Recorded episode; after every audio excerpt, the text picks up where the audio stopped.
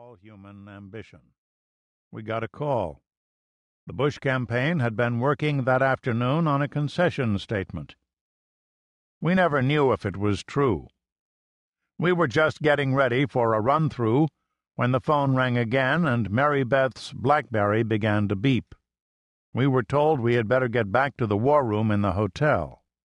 As we left, Kerry's daughter Alex, who had followed and filmed the campaign for months for a documentary, was sitting on the front steps. She looked at me and, in a voice that was close to tears, asked, Everything's going to be all right, isn't it? The only thing I could say to the intense, fragile, aspiring filmmaker and actress who'd gone to Brown with my stepson Michael was, I think so. And then, when I saw the look on her face, I added, Yes, yes, I'm sure it is. Our pollsters and number crunchers were calling into the war room on a speakerphone from Washington. Florida was closer than we thought. It would be tight, but we'd probably be okay there. Ohio, on the other hand, was secure.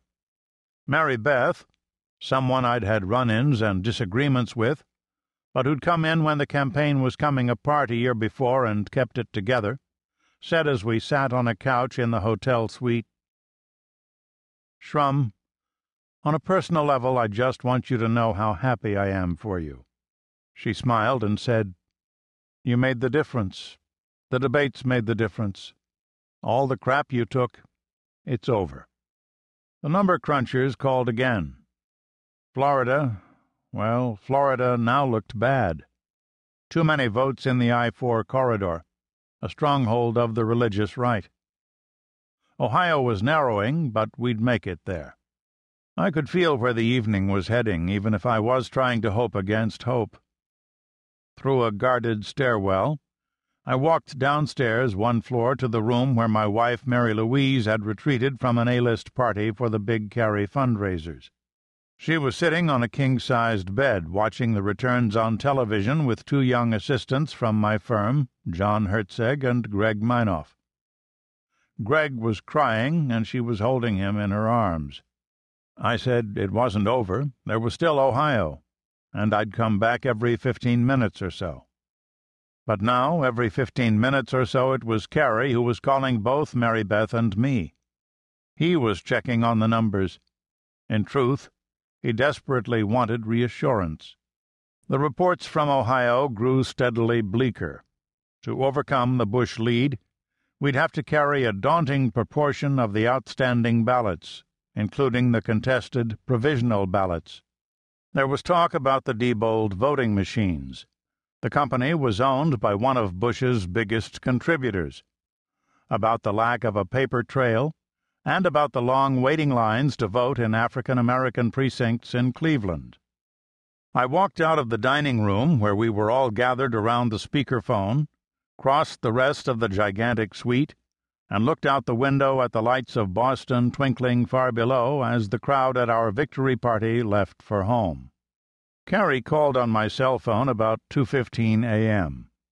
Before he could ask, I said, "It's less than a 50% chance this is going to work out." He called back on the speakerphone in the dining room to talk out the options in Ohio one more time. He knew that if he didn't contest the results, there'd be some angry Democrats. Teresa thought then, and believed increasingly in the coming months, that Ohio and perhaps other states had been stolen. I'm not sure she was wrong. The lawyers were prepared to challenge the results. The planes were chartered and ready to fly.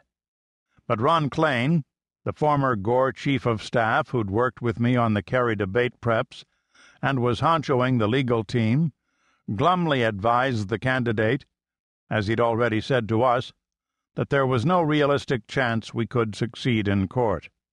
Kerry said he'd wait until next morning to decide what to do. He ended the call, and a few seconds later my cell phone rang again. Can you be at my house about 9 a.m.? Mary Louise and I walked arm in arm the few blocks from our headquarters hotel to the Four Seasons. I was paying for us to stay there because the last year had been hard for her, too.